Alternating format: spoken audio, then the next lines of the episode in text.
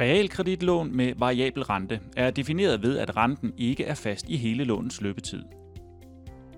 Renten på lånet ændrer sig på faste tidspunkter. Det kan fx være en gang om året, hvert tredje år eller hvert femte år. Når renten på lånet ændres, er der rentetilpasning på lånet. Rentetilpasningen kan bedst sammenlignes med en bil, der skal til service.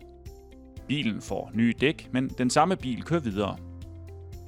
Ved rentetilpasning udskiftes obligationerne bag ved lånet med nogle nye.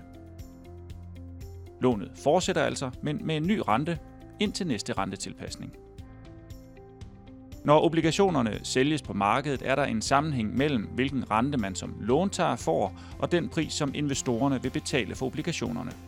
Med andre ord fastsættes renten på markedsvilkår. Det er således den aktuelle situation og renteniveauet på markedet, der afgør, om ens rente på lånet stiger eller falder ved en rentetilpasning. Når der er rentetilpasning, kan man altid indfri sit lån til kurs 100, fordi renteperioden udløber. Man kan sige, at det er ved rentetilpasning, at ens lån er i pitstop, og hvor man skal tage stilling til, om rentebindingsperioden skal ændres, og man ønsker at betale afdrag eller få afdragsfrihed.